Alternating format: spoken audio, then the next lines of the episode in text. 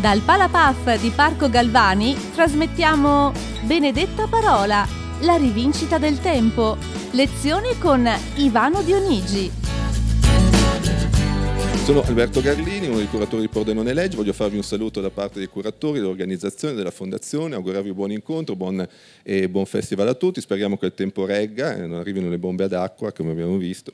E, e soprattutto per ringraziare il professor Ivano Dionigi per essere, aver accettato il nostro invito e per essere qui nostro ospite, per parlarci del suo libro Benedetta Parola, la rivincita, la rivincita del tempo e, e appunto sul tema della parola, vista nel corso del tempo, vista come farmaco, una parola che può aiutare, può uccidere e in questo momento storico secondo me è un tema quale sul quale dobbiamo particolarmente fare attenzione perché molte parole molte storie ci aiutano a vivere meglio, ma è anche vero che con i meme, con i social network, spesso la parola può diventare appunto veleno, appunto farmaco, nel senso e quindi deviarci verso opinioni che magari non sono del tutto le nostre.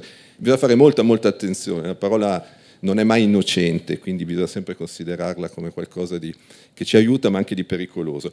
Eh, non serve presentare il professor Dionigi, comunque dico che è professore emerito di lingua e letteratura latina all'Alma Mater eh, Studiorum di Bologna, è stato magnifico rettore sempre dell'Università eh, di Bologna, presidente della Pontificia Accademia di Latinità, del Consorzio Universitario Alma Laurea, consultore del Pontificio Consiglio della Cultura, direttore del Centro Studi La Permanenza del Classico, presidente di garanzia del Centro Internazionale di Studi Umanistici Umberto Eco ed è comunque uno dei eh, diciamo, più noti e più autorevoli studiosi appunto della nostra lingua e dei rapporti appunto che ci sono fra anche la lingua e la scienza.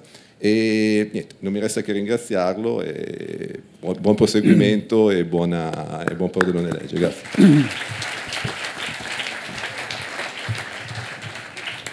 Grazie davvero per queste parole d'accoglienza e complimenti per per l'organizzazione di questo bel festival. Io ne frequento tanti, ma questo lo trovo uno di quelli più, dire, più veri, più autentici, così radicati proprio nella città, con la partecipazione di tanti giovani delle scuole, il coinvolgimento proprio di tutti gli operatori.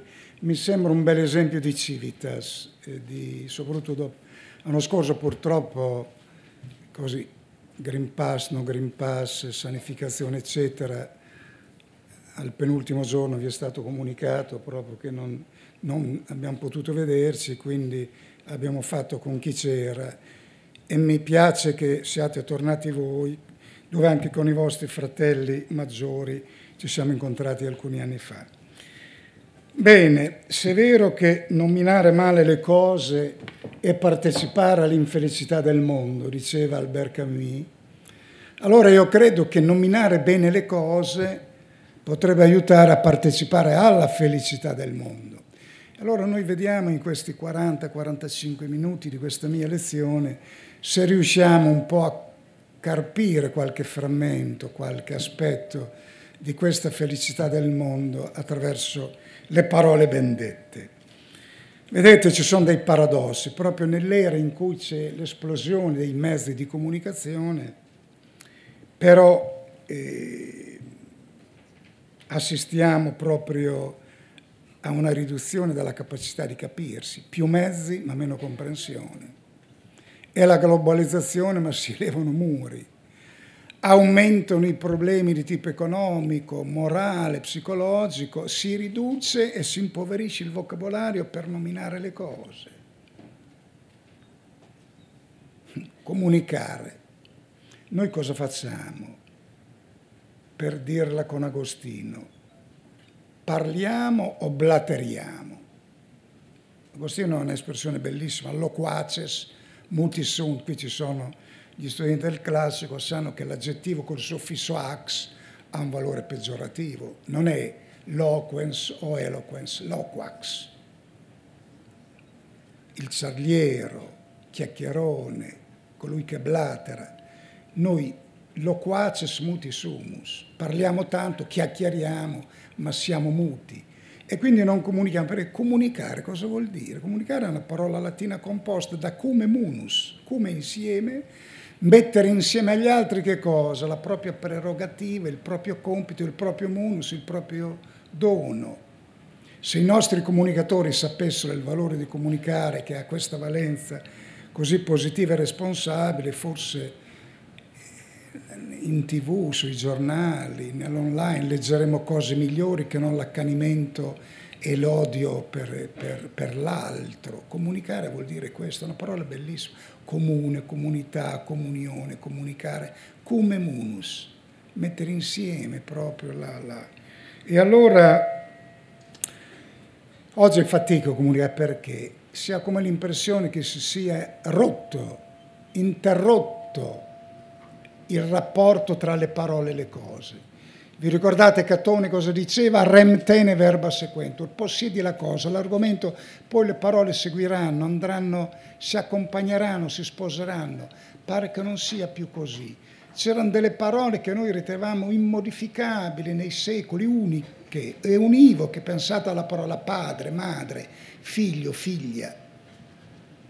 Anche qui oggi facciamo fatica a capire chi è il padre, chi è la madre, chi è il figlio, chi è la figlia. Una volta era il genos, il sangue, è vero, il DNA. Poi dopo c'è stata l'adozione, il nomos, la legge, cosa peraltro non dei nostri tempi, già gli imperatori, è vero, avevano adottato questo istituto dell'adozione. E adesso, adesso c'è la provetta, la tecne, la provetta, chi è padre, chi è la madre, chi è il figlio, la figlia. Capite queste parole che per noi erano delle colonne incrollabili, anche queste fanno fatica. Ma c'è qualcosa di più oggi che si è aggiunto, si è aggiunto.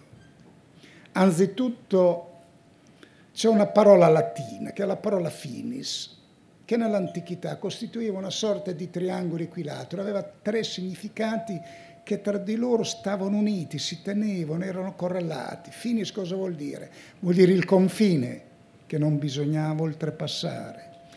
Vuol dire la fine, la morte, che era un fenomeno naturale. E voleva dire il fine, che era vivere secondo natura. Ebbene il confine, la fine, il fine erano tutto un vivere secondo la ragione classica e secondo la natura. E qui convenivano anche le varie scuole, anche quelle contrarie tra di loro. Pensiamo al problema della morte, tra Seneca e Lucrezia poi non c'è tanta differenza. Quindi queste tre parole si tenevano, il confine da non valicare, la fine da accettare perché era secondo natura e il fine che era vivere secondo natura. Oggi queste tre parole il confine. Noi vogliamo andare oltre, delegittimare il confine. Il confine è un limite, qualcosa che noi vogliamo andare al di là delle colonne d'Ercole. Noi abbiamo delegittimato il confine, quindi il primo significato è caduto. Il secondo, la morte, siamo già qui a parlare della società post-mortale. Non accettiamo la morte, vero. O il trasferimento della nostra psiche in un software, oppure prolungare la vita, oppure c'è già tutta una bibliografia sulla società post-mortale. Quando muore uno bisogna individuare il colpevole, denunciare il medico perché non si accetta, morire non si può. E il fine dove è oggi? L'ha detto bene Paul Ricoeur, viviamo in un'era in cui c'è una ipertrofia, una bulimia dei mezzi, ma c'è un'anoressia, c'è una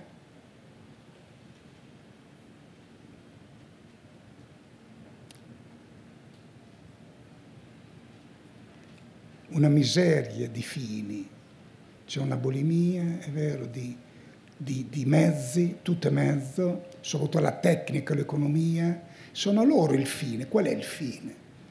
Il fine manca perché, perché chi è che pone il fine? È la politica che media i vari interessi. Ora la politica è locale, la tecnica e l'economia sono globali.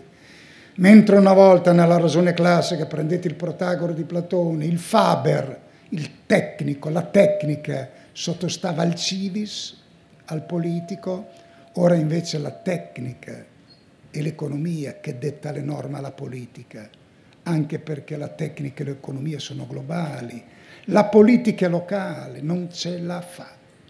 Dovremmo avere uno ius mundi, siamo qui ancora a balbettare sullo ius culture, lo ius soli, lo ius scole. Vi rendete conto? E allora questo è un periodo, qualcuno dice della complessità, io direi degli squilibri. Sono tanti gli squilibri. Pensate allo squilibrio sociale dell'immigrazione. Arrivano non per fare le ferie qua, ma perché spinti quando arrivano dalla fame, dalla persecuzione, dalla guerra. C'è uno squilibrio sociale economico. C'è uno squilibrio ambientale sotto gli occhi di tutti. L'antropocene, lo squilibrio ecologico, c'è uno squilibrio sanitario, l'abbiamo visto con la pandemia, c'è uno squilibrio politico, siamo qui ancora a fare la guerra, il peggiore dei mali. C'è lo squilibrio tra la scienza e la tecnica. Una volta la tecnica era l'ancella della scienza, ora paradossalmente la tecnica è diventata l'anima della scienza, guida la scienza, si è capovolto il rapporto. Siamo allo squilibrio demografico, tra 40 e 50 anni è vero, l'Etiopia e l'Uganda avranno più abitanti dell'Europa. Tra cent'anni, se quando verrà fatta l'Europa, con questo decremento demografico, gli europei non ci saranno più. Capite gli squilibri? E poi, ecco, veniamo al nostro, lo squilibrio comunicativo della lingua, per cui la, la parola non morde più la cosa c'è un apartheid, una separazione, un divorzio tra la parola e la cosa, anche perché, ecco qui il problema, già l'abbiamo visto nell'esempio del padre, la madre, il figlio e la figlia, oggi c'è qualcosa di più drammatico che è avvenuto, per cui la parola non ce la fa. Perché? Perché come ha detto un filosofo coreano, Byung-Chul oggi noi non viviamo più il cielo e la terra, noi viviamo noi non viviamo più la terra e il cielo, noi viviamo Google, Earth e il cloud. Viviamo un mondo di non cose, tutto smaterializzato e dematerializzato. Allora la parola dove, dove trova rifugio, dove si aggancia, se non ci sono più le cose? È un mondo di non cose, inafferrabile, nuvoloso, spettrale. Allora dobbiamo il web, l'online, dematerializzare, smaterializzare, vero? Capite allora la parola fa fatica? Allora facciamo concretamente due, due scenari. Uno, le nostre parole che usiamo come sono. usare male le parole, primo punto, e usare bene le parole. Noi che parole adottiamo quando parliamo tra di noi? Adottiamo delle parole vere, autentiche, vitali, animate o cadaveriche, finte o vere, vitali o disossate o artificiali. Queste parole hanno una maschera, alcune hanno una maschera. Addirittura le parole oggi, invece di illuminare le cose, le oscurano, le oscurano le mistificano perché diciamo una parola ma ne intendiamo un'altra e magari usiamo il sinonimo, la parola più bella per coprire quella più brutta. C'è una sorta di inganno, di trucco nelle parole. Una maschera. Noi diciamo questa è la legge di mercato si scrive legge di mercato, come, ma come si legge? Sfruttamento. Eh? Diciamo ai giovani, questo è un mondo per il lavoro, lavoro flessibile. Noi scriviamo flessibilità, ma i giovani la leggono disoccupazione. Eh? Diciamo che questo paese si regge grazie all'economia sommersa, che è l'equivalente del lavoro nero. Allora noi, siccome ci fa problema sono brutte le parole sfruttamento, disoccupazione, lavoro nero. Noi le sostituiamo con parole mistificate, più belle, mascherate. Le tocchiamo. Allora usiamo legge di mercato, flessibilità, economia sommersa. C'è un signore che ha invaso un altro popolo e non l'ha chiamata invasione, l'ha chiamata operazione militare speciale, capite? Capite? Capite?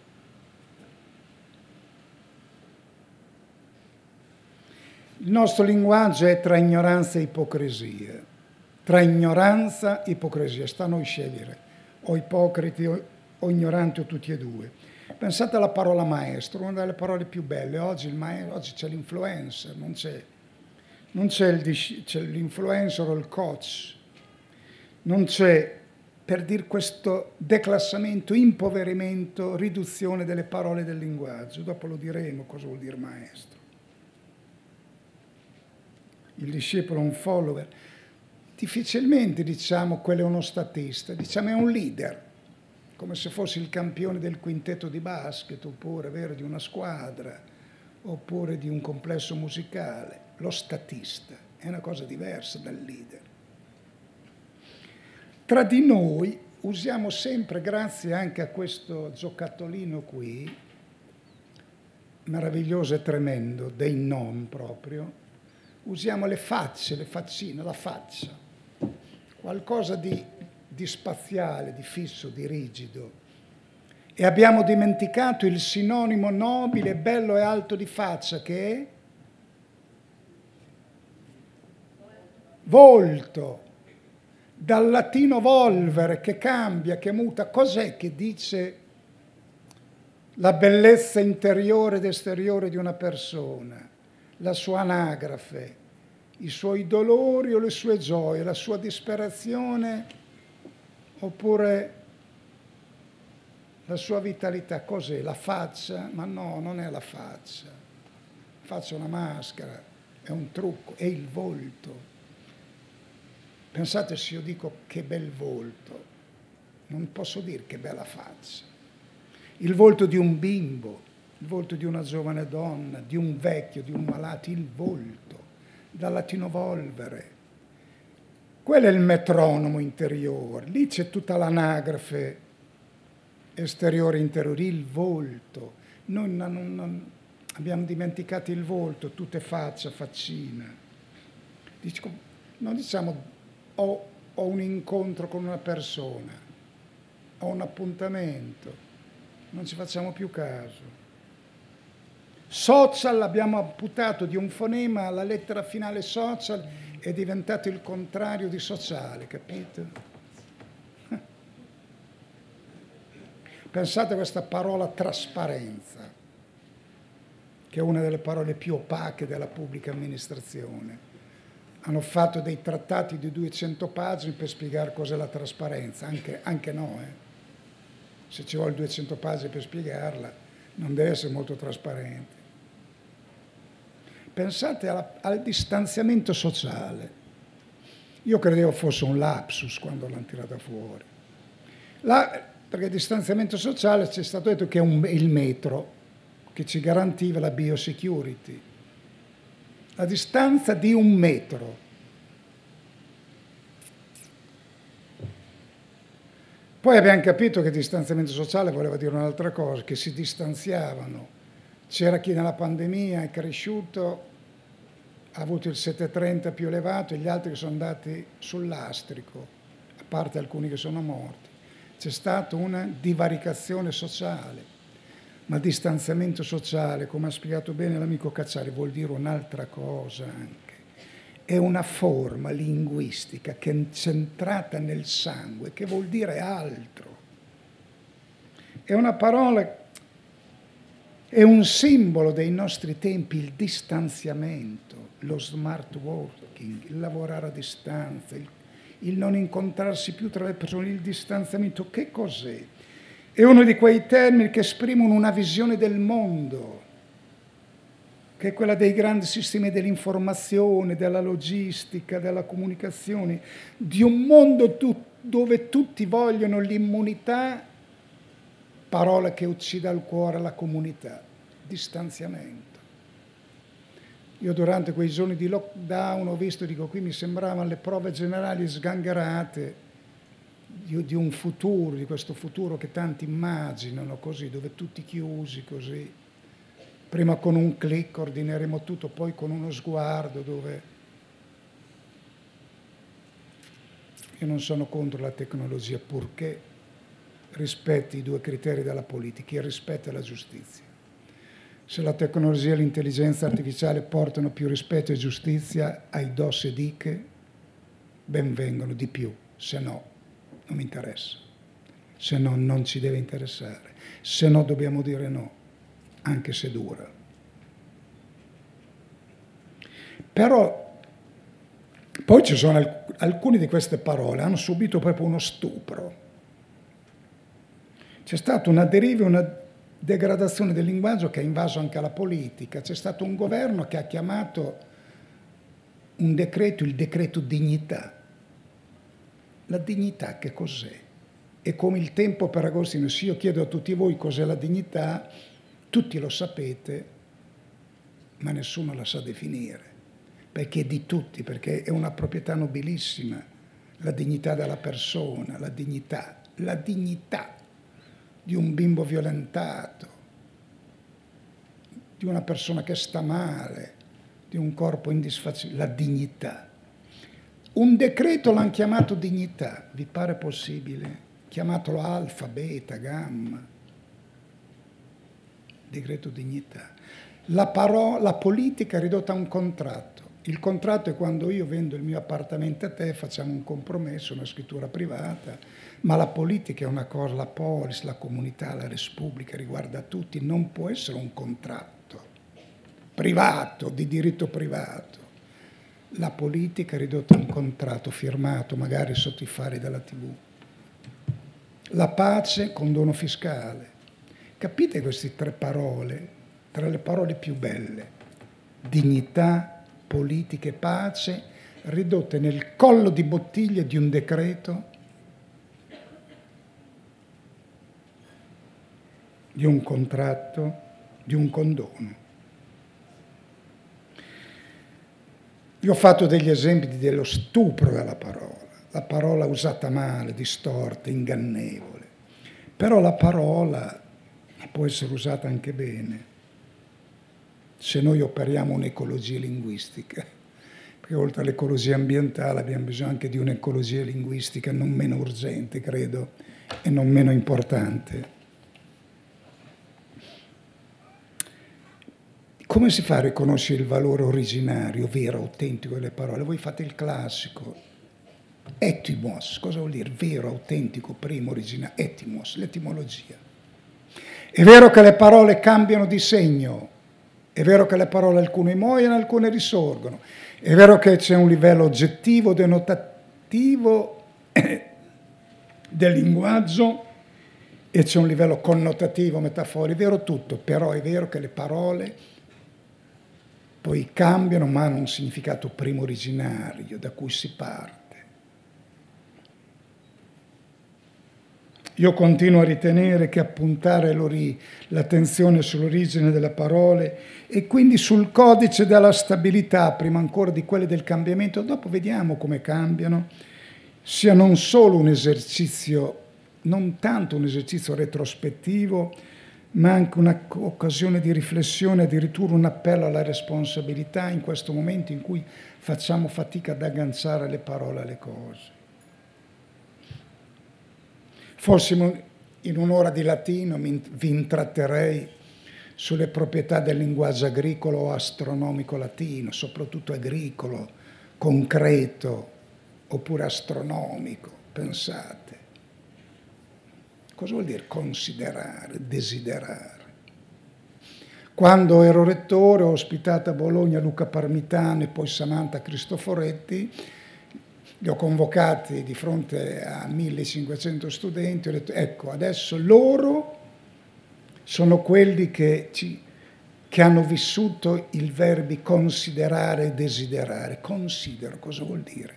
Uno che è stato sei mesi nello spazio è stato cum sidera, cum sideribus, in mezzo alle stelle.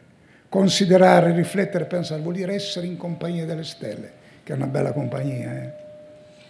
Come nel cielo stellato d'inverno, quando in montagna meno 20 con la neve, eh, uno considera. Oppure d'estate, se va bene, durante la notte di San Lorenzo, uno considera, sta in compagnia delle stelle considera. E dopo desidera. Ho detto adesso loro sono qui che desiderano, perché de si sono allontanati e il desiderio così, e rimangono con una gran voglia, un gran rimpianto. Desiderium vuol dire rimpianto. perché ti sei allontanato dalle stelle da un grande spettacolo. E disastro cosa vuol dire? E disastro vuol dire che si sono disgregate dis stelle, è successo un disastro. Le stelle e gli astra si sono sconnesse, dis, sono andate ognuna per i fatti propri. Il valore originario delle parole, però qui non siamo in onore di latino e quindi la parola competere, io l'ho spiegata agli industriali recentemente proprio, mi hanno invitato a Maranello a parlare lì ai tecnici della Ferrari, sperando che i box siano un po' più svegli magari. Eh, però non erano quelli delle corse, sono quelli che fanno le macchine. Allora gli ho parlato loro delle parole comunicare, gli ho parlato loro della parola competere, la competizione. Che cos'è la competizione? è un verbo latino, cum petere, dirigersi verso, cum insieme. A Pordenone, ecco in questi giorni sperimenta Pordenone la competizione perché tutti remano nella stessa direzione, i giovani qui assistenti, mamme meravigliose, queste ragazze meravigliose, loro, i cittadini, gli ospiti, tutti remano nell'attenzione. Competere vuol dire è un sistema universitario che compete, dove tutti remano Competere non è darsi le gomitati, non è homo homini lupus, competere insieme andare nella stessa direzione. Pensate Occidente e Oriente, se noi capissimo il significato di queste parole, l'Occidente, il mondo solo occidit che è destinato al tramonto. Noi europei abbiamo avuto una grande filosofia, una grande storia, una grande arte, grandi umanesimi, però quando abbiamo i capelli li abbiamo tutti bianchi, siamo ultracentenari. Gli altri arrivano, l'Oriente sorgono. Saranno ignoranti dal sud o dall'Oriente, saranno brutti, saranno sporchi, ma hanno, hanno la forza dei vent'anni. Allora noi facciamo i muri, oppure se non per convinzione, almeno per convenienza, vogliamo allearci. Un vecchietto centenario come l'uomo europeo gli converrà allearsi con un giovane ventenne per stare in piedi? Cosa dite voi? Bisognerebbe farlo per una ragione etica o se volete cristiana, ma se non lo si vuole fare per ragioni nobili, almeno facciamolo per interesse. Invece no, il pregiudizio. Muri fisici e mentali. Noi siamo l'Occidente. Il nostro destino Ancora prima che i teatri di guerra ce lo dicono le parole. Le parole non mentono, la parola non mente. Maestro. Maestro è una parola stupenda, dal prefisso magis e il suffisso ter comparativo, è uno che ha un ruolo di più in relazione agli altri. Era il celebrante principale affiancato da due ministri che erano minus, avevano un ruolo inferiore, ter, in relazione agli altri. Oggi come vanno le cose? Conta più un maestro che a Pordenone, nell'interno, nei quartieri, nell'Appennino, qua nelle Alpi, in paesi un maestro o una maestra che insegni fondamentali del leggerlo scrivere, o conta più un ministro che è lì per sei mesi e non sa neppure lui perché? poi dopo sei mesi un altro ministero, poi un altro ancora, il trionfo dell'incompetenza. Questo paese ha sostituito la venerazione, il ricordo, la riconoscenza verso i maestri, l'ha sostituita con l'ossequio e il servilismo verso i ministri. Va bene? Può avere un futuro un paese così? Io penso di no.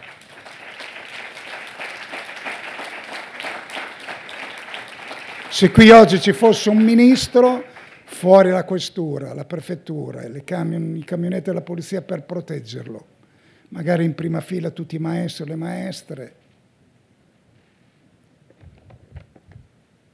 fanno il mestiere più importante del mondo. Non lo dico io, lo dice la parola, la parola non mente.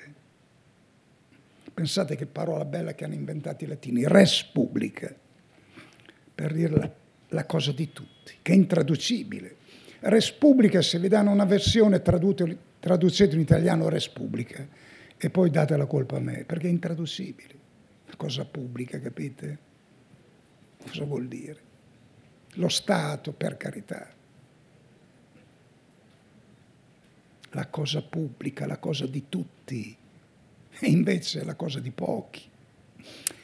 Capite? Le parole,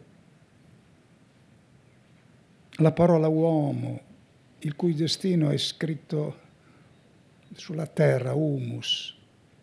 Pensate, gli antichi vedevano l'universo ordinato, lo chiamavano cosmos, la parola cosmos, l'universo ordinato sottratto al caos. Cosmos, cosmos. La parola natura è participio futuro del verbo nascor e quindi è ciò che diventerà, per questo bisogna proteggerlo, per questo voi giovani siete scesi in piazza e dovete scendere per proteggere il pianeta per quello che verrà per voi, i figli vostri, i figli dei figli, natura, participio futuro. Stiamo trasmettendo Benedetta Parola, la rivincita del tempo, lezione con Ivano Dionigi. È solo quello di oggi, è quello che verrà, che ha da essere, come futuro Parole bellissime, natura, futuro, participio futuro del verbo essere. Come chiamavano gli antichi che avevano il senso della mortalità, di questo mondo che tornava circolarmente su se stesso, privo di speranza, per cui primeggiava la morte. Gli uomini chiamavano mortales. Nella parola abita il pensiero, capite? La parola non è come il fodero per la spada o la tasca per, o il contenitore, no. E qui c'è la parola miracolosa greca, per cui logos è parola e pensiero. La parola non custodisce ma genera il pensiero. Per questo le parole vanno trattate bene, per questo dobbiamo essere tutti filologi, innamorati, curatori delle parole, che non si perdono, che non cadono, alle parole non bisogna torcere il collo come alle persone, trattarle bene le parole, invece oggi siamo al massacro, allo stupro della parola, capite? E diceva Platone, parlare male oltre ad essere una cosa brutta in sé fa male anche all'anima. Parlare male, partecipare all'infelicità del mondo, abbiamo detto all'inizio. E allora se parlare male è partecipare alla felicità del mondo, a noi piace la felicità, parliamo bene, forse qualcosa ne ricaveremo. La lingua non mente. Se parli male, pensi male. Il sottotitolo del mio saggio, Benedetta Parola, è La rivincita del tempo. Cosa c'entra il tempo con la parola? Sì, perché la parola non è un fatto individuale odierno. Vi alzate al mattino, ognuno di voi, è vero che ognuno di voi si inventa, è stato quel bimbo a Ferrara che ha inventato la parola petaloso, vi ricordate? È vero che ci sono delle neoformazioni, però la, la struttura del linguaggio viene da lontano, è legata al tempo. Noi non parliamo, più che parlare, noi siamo parlati, siamo accomunati dalla lingua che parlano anche gli altri. La parola non è proprietà personale né creazione del presente, ma si inserisce nella dimensione sociale e storica. La nostra lingua poi è prevalentemente l'eredità di Atene, soprattutto di Roma, che per oltre 20 secoli ha parlato latino attraverso tre, i tre universalismi, l'ecclesia, la religione l'imperium, la politica, lo studium, la scienza. E così è. Se a qualcuno non piace, però è così. È bene accettarlo, se no bisogna andare dallo psicanalista. E, e, e, quando noi diciamo fisica, quando diciamo tecnica, quando diciamo politica, noi parliamo, parliamo greco. Quando noi diciamo religione, diciamo uomo, creatura, natura, futuro, repubblica. Noi parliamo latino. Eh. Pensate alle parole più usate nel, in questo biennio orribile dalla pandemia, le tre parole più diffuse, quali sono secondo voi? Una è pandemia, pas demos, che riguarda tutto il popolo. Il virus è stato democratico, tutti. Virus, parola latinissima, eh? tra le eccezioni che lo studiamo a scuola, e vaccino e aggettivo da vacca, che era parola arcaica per mu che poi tornerà post-classic. Le tre parole più pronunciate dai dotti e gli ignoranti, dai politici e ai cittadini, sui giornali, per televisione, ai bar, quali sono state? Pandemia, virus e vaccino. Poi c'è mascherina, ma quella è un'altra roba. Quella c'era già anche a teatro la maschera. Ce n'è una quarta, se qualcuno me la dà mi dà una notizia più di queste, come, e non sono mica parole inventate oggi, sono parole che noi abbiamo ereditato. E allora la parola ci aiuta a fare pace col tempo. Noi abbiamo ridotto tutto a spazio, www, la grande rete del mondo. E il tempo dov'è? Lo spazio ha mangiato il tempo, ha messo all'angolo il tempo. E noi siamo tempo. E la parola cosa fa? Connette che cosa? La memoria dei trapassati al progetto per i nascituri, questo filo rosso ininterrotto, capite? Anche i nomi che diamo ai bimbi che nascono, nomi greci, latini, cristiani, non è bello questo connettere questi nomi? Io li ho elencati tutti questi nomi nel mio libro. Uno dovrebbe essere orgoglioso del proprio nome. Il mio nome rimanda anche all'antica Grecia, Roma, ai cristiani, questo continuum, perché di questo patrimonio capitale che è la vita le azioni non le deteniamo solo noi, i viventi, participio presente, i trapassati e anche i nascituri, questa è la vita. Capite che l'ha detto Papa Francesco, ma non c'era bisogno che lo dicesse lui, che il tempo è superiore allo spazio. Perché vedete, lo spazio alla superficialità, all'orizzontalità, alla linearità. Il tempo che cos'ha? Il tempo alla profondità, alla verticalità, alla metamorfosi e le parole hanno queste. E allora queste parole, le parole sono verticali, sono profonde, metamorfiche, capite? La parola rappresenta la rivincita del tempo sullo spazio, il tempo, noi siamo tempo. Oggi noi abbiamo commesso un delitto verso voi giovani, vi abbiamo staccato la spina dalla storia, per cui non vivete questo inferno dell'uguale, del presente, senza l'eros della differenza, dell'alterità, del, solo il novum, senza, come fate a capire il novum, l'inaudito se non avete nozione anche del notum. Come fate a capire Pordenone se non conoscete anche Trieste, Roma, New York? Chi conosce solo Pordenone non capisce nulla di Pordenone. Tutto è, è confronto, è relazione, è così. È.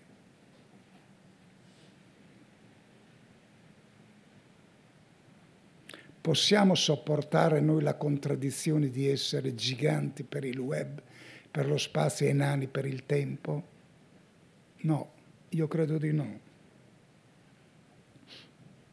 Ma questa parola, perché, caro professor Dionigi, lei gli dà così importanza? Perché noi siamo la parola.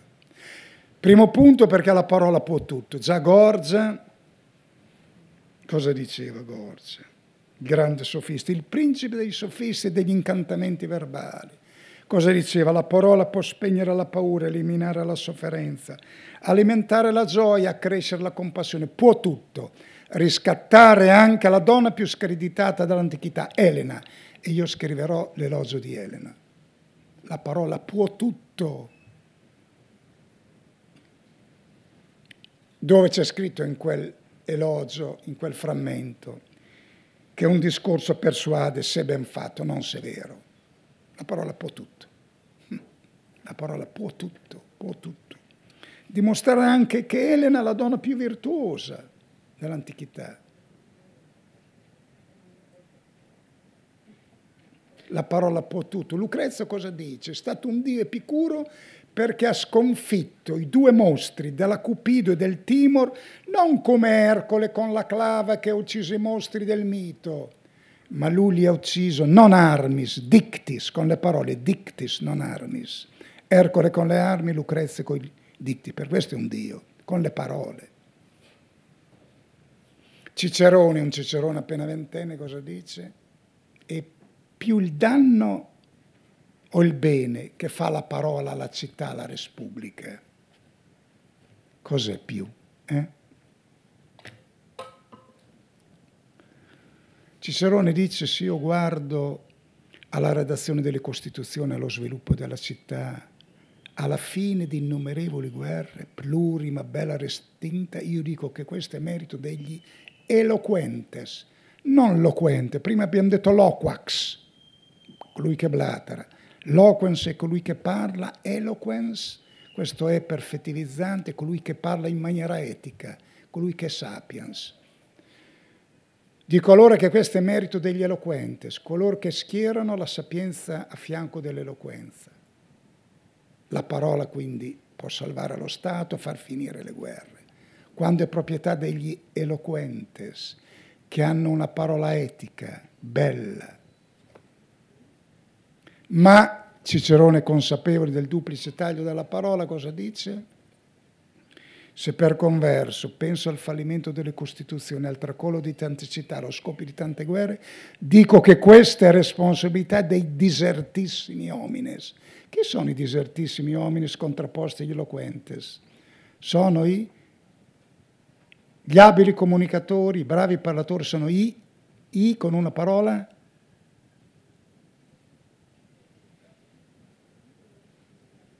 Abili comunicatori bravi parlatori. Eh, rettore è una parola positiva. Eh, rotore no. Come? Bravo, sono i demagoghi.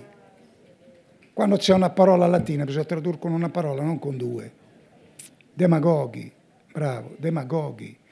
Quando la parola è proprietà dei demagoghi, allora scoppiano le guerre, falliscono le costituzioni, crollano le città. Questo duemila anni fa. E oggi anche. Capite? Che di noi che si parla, ma perché la parola può tutto?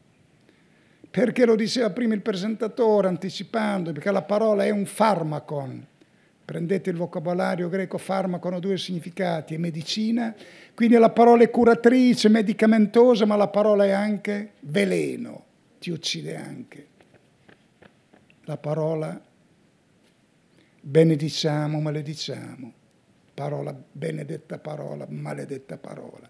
La parola è simbolica, simballein, unisce il simbolo, ma la parola è anche diabolica, diaballe, individe. Capite? Perché è un farmaco. Qui sta tutta la terribilità e l'ambiguità, perché la parola è così importante? Perché noi siamo la parola. Noi siamo la parola. Noi siamo la parola.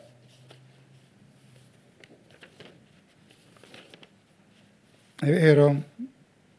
Il logos e la polis, le due proprietà di Aristotele, la parola. Chiama uomo chi possiede la propria parola, Don Milani. Questa parola che apre la, la chiave fatata di ogni realtà. Lacan dice che l'uomo è un parlettere, un parlessere. Parlare, essere, essere, parlare l'uomo, il logos, parole e pensiero. Noi siamo logos, siamo parole e pensiero e siamo terribili. Abbiamo le due proprietà, curiamo e uccidiamo. Noi siamo la parola. perché la logos è proprietà nostra, gli animali sono aloga, l'alfa privativo, ne sono privi, è una proprietà nostra, per questo è importante. E doppia, duplice, perché farmaco è fondamentale, è il pilastro della vita, perché è la proprietà dell'uomo. L'altra proprietà è la polis. La parola è il bene più prezioso. Io ho scritto in quel libro, la qualità più nobile, il sigillo più intimo. A una persona, a un gruppo, a un popolo puoi togliere averi, lavoro, affetti, ma non la parola. Un divario economico si ripiana, un'occupazione si rimedia, una ferita affettiva si rimargina. Ma la mancanza o la mutilazione della parola negano l'identità, escludono dalla comunità, confinano nella solitudine, riducono l'uomo allo stato animale. Capite? E poi non ho più tempo. Io concludo il libro con nove parole con, per il nostro tempo, ma semmai ne parliamo nella discussione per se qualcuno da fare delle domande. Qui ho già parlato parecchio, grazie.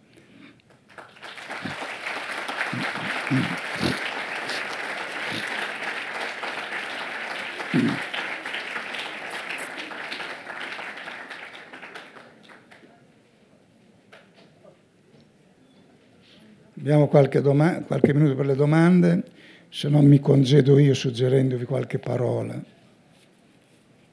da portare a casa.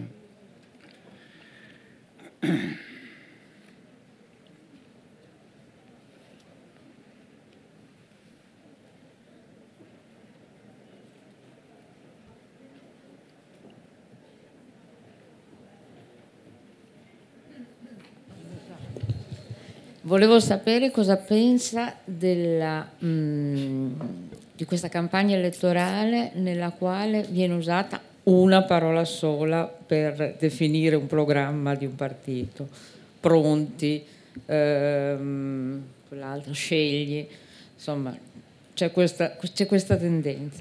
E la seconda cosa è cosa pensa del fatto che alcune parole eh, sono diventate impronunciabili. Mi riferisco per esempio alla parola negro, che non si può più pronunciare perché gli è stata data una connotazione negativa che secondo me non ha, eh, non è meglio di nero, insomma.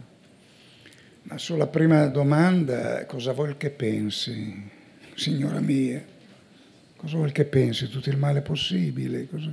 Cioè, Oggi è avvenuto un divorzio tra, cult- tra, il potere e il sapere, tra la cultura e la politica. Non sono colti. E allora si, tutto è ridotto a slogan, come la merce, capito? È uguale. Una parola, cosa vuol che pensi? Penso che, che è un gas nervino quello. Lei pensa bene? L'altra parola Vede, le parole vanno contestualizzate nei tempi e nei posti. È chiaro che in certe situazioni che a me non farebbe problema, però siccome ad un certo punto, oltre al valore denotativo, le parole che hanno un loro originario, quindi negro originario, però dopo ad un certo punto, per ragioni culturali, per, acquistano anche un valore connotativo, acquistano, capito? An, vanno anche in un'altra sfera che è quella più simbolica, tutte così. E allora lì, dopo il linguaggio, e questo è per cui dopo rende la parola che originariamente non dovrebbe offendere, che è quella, dopo però viene così, siccome il livello denotativo è quello, il latino niger, per tornare all'etimologia. Però dopo, nel momento in cui è stata così affibbiata, usata in certi contesti peggiorativi così in valore non denotativo originario, ma connotativo di disprezzo, capite? È stata fatta violenza al linguaggio e poi dopo ne subiamo e dopo è, capito? È, penso questo.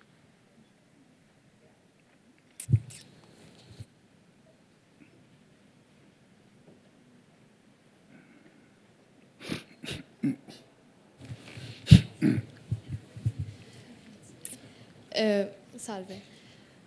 In questo momento tutti ci stiamo un po' mischiando, come lei ha detto, no? Non ci sono più i confini di prima e tutto il resto.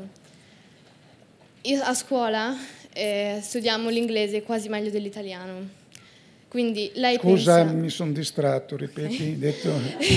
No, è così perché... Ok, Perché, lei ha, perché- fatto- ha aperto l'incontro dicendo che non ci sono quasi più confini, nel senso che tutti siamo un po' dappertutto. E, lei pensa che ad un certo punto, eh, nella nostra scuola adesso noi quasi studiamo l'inglese meglio dell'italiano, Sì. quindi pensa che ad un certo punto potrebbe esserci una lingua unica? Ma bella domanda.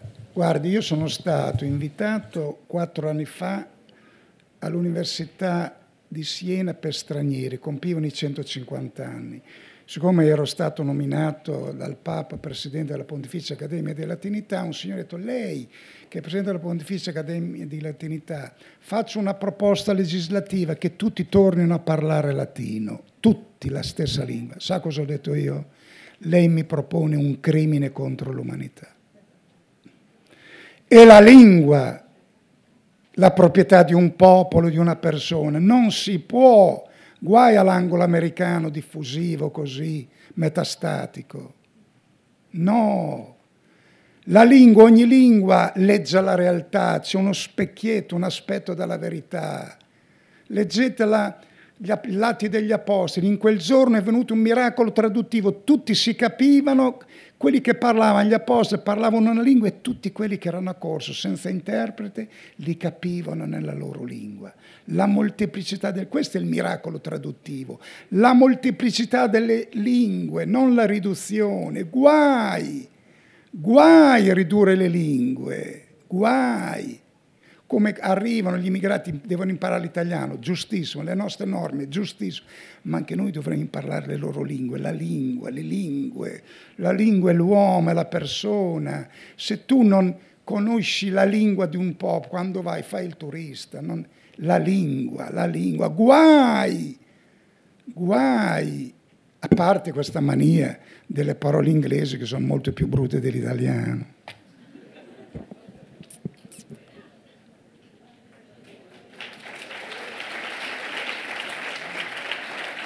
E poi tutta questa enfasi, teniamolo base, visto che sono usciti dalle- dall'Europa, hanno fatto la Brexit, proprio tutta sta cosa, calma, un po', un po', anche meno, anche meno. Cioè siamo dei poveretti. Cosa dite? Ci salutiamo? Io sto bene qui con voi. C'è- ecco, c'è una domanda, vai. Ho una che ha alzato la mano, ho visto bene. Alzati in piedi e grida. E riguardo a quello che ha In detto piedi, in piedi, in piedi. Come ti chiami? Gioia, Qui, come solito, come al solito, ragazzi, venite messi sotto, eh? sono le femmine sempre migliori, va bene. Questo è un dato statistico. Avanti. e riguardo a quello che ha detto la mia compagna, adesso nella lingua italiana ci sono, cioè noi usiamo molte parole straniere e volevo sapere lei che cosa pensa di questo fatto. Conoscere le lingue straniere va bene, però imbastadir la nostra lingua, la grande lingua di gra- l'italiano è una grande lingua, è una lingua metamorfica, bella, è più ricca dell'inglese che lineare, che rigido, spesso lingue monoculturali. Conoscere le lingue, io ho un complesso così, non invidio nessuno, invidio chi parla le lingue, che ne so così poco e male. Perché è una gran parlare le lingue, capite? Parlare le lingue, capite? L'antibabele, Babele, un labbro unico, capito? L'antitesi a Babele sono gli atti degli apostoli, le tante lingue. Quindi abbiate gelosia del vostro italiano, imparatelo bene, poi dopo imparate anche le altre, ma prima bene l'italiano.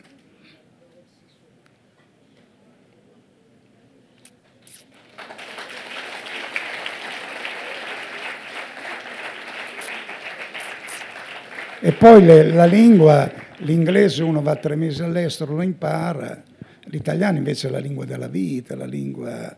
C'è qualcun altro?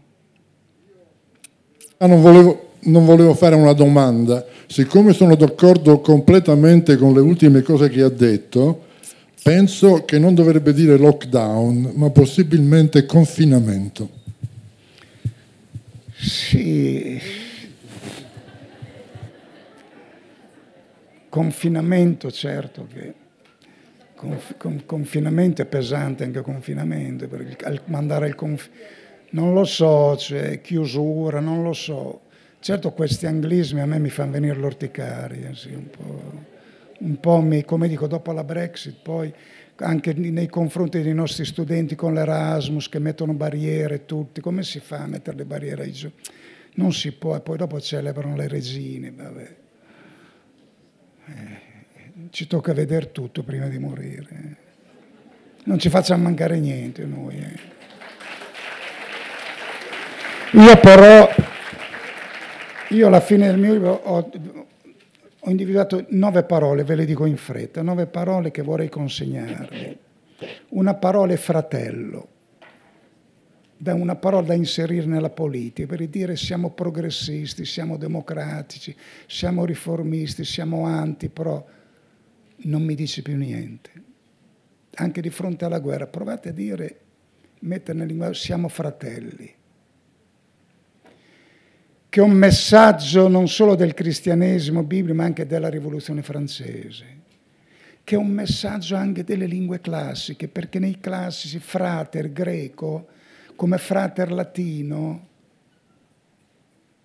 voleva dire non il fratello di sangue, quello dell'associazione, della fratria, della, della famiglia allargata, della comunità, poi c'era il fratello di sangue, che era il germanus per il latino e adelfos per il greco. La lingua latina e greca aveva già previsto anche questo. Siamo fratelli tutti, santi Dio. Questa è una parola da recuperare. Cosa suona più efficace dire un messaggio? Dà più a pensare siamo fratelli. Oppure sono riformista, sono progressista, sono... non se ne può più. Eh? c'è un linguaggio usurato, verba direbbe Frontone, ovvia, quelli sulla via, ovvia, parole calpestate, usate, usurate, piallate, senza anima, cadaveriche.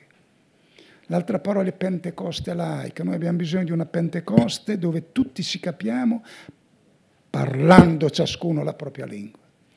La terza parola è contestazione, giovani dovete contestare. Cosa vuol dire contestare? Vi ho detto comunicare, vi ho detto competere, cum testis, cum testor, vuol dire essere insieme testimoni. Allora, quando c'è qualcosa di bello che avviene a Pordenone, voi scendete in piazza e dite bene, di più, testimoniate insieme. Quando c'è qualcosa che va male, dite no, non va bene, senza rompere le vetrine, senza, ma gridatelo. Cosa vi hanno messo? Un anestetico addosso? Perché non parlate più? Dovete parlare, ma parlare insieme, contestare, dire bene o dire no, non va bene. Queste sono tre parole. Poi ci sono tre verbi, intelligere, cogliere, leggere quello che è intus dentro la profondità delle cose. Diceva bene Spinoza in certi tempi, e questo è uno di quei certi tempi, non c'è né da piangere né da ridere né da protestare, c'è solo da capire, intelligere, bisogna capire, cogliere l'intus, la profondità e l'inter, la relazione tra le cose, intelligere, interrogare, non si, io non sento più perché interrogativi, tutti mi spiegano il mondo, tutti perché causali, mi danno risposte a domande che io non ho mai posto, non me ne frega niente. Io voglio le domande, l'ars interrogandi, dove è finita ragazzi? Andate a vedere sui vocabolari il perché interrogativo c'è ancora, non è stato abolito. Eh. Praticate l'ars interrogandi. Quando un giovane fa delle domande un ben segno. E poi invenire. Invenire che vuol dire scoprire. Bisogna scoprire quello che abbiamo sepolto. Noi abbiamo sepolto i padri, i maestri, i classi. Bisogna scoprire. Tirare via quella terra, farli risorgere. Ma scoprire vuol dire anche inventare e allora dobbiamo confrontare, mettere a petto il notum dei padri con il novum dei figli, perché a voi giovani non può bastare il nostro.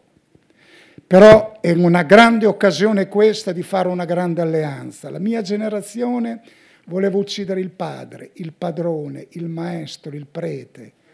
Ne siamo usciti malconci, ne portiamo ancora le ustioni addosso. Voi avete la grande occasione oggi di far incontrare il notum dei padri col novum dei figli, anche se è vero spesso che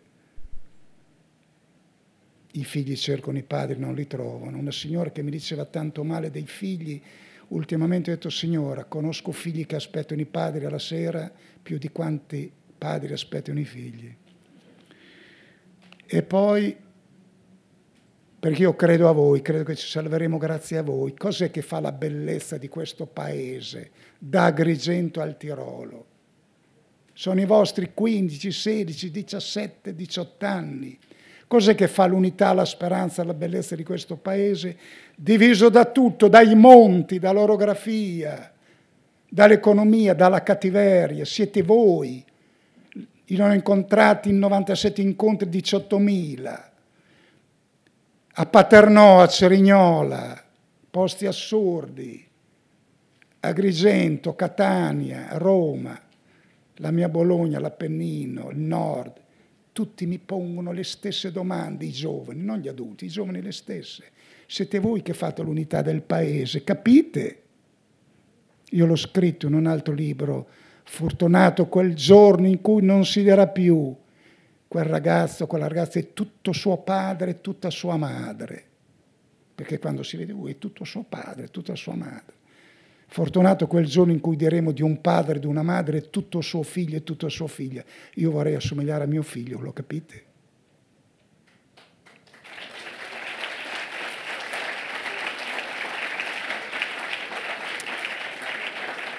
E poi, e poi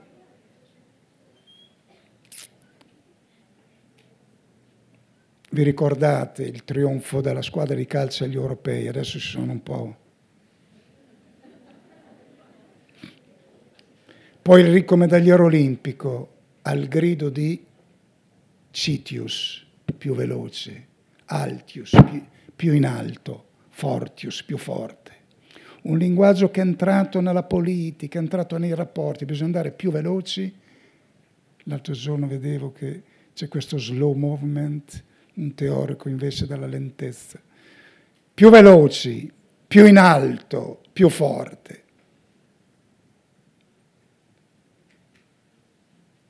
Citius Altius Fortius.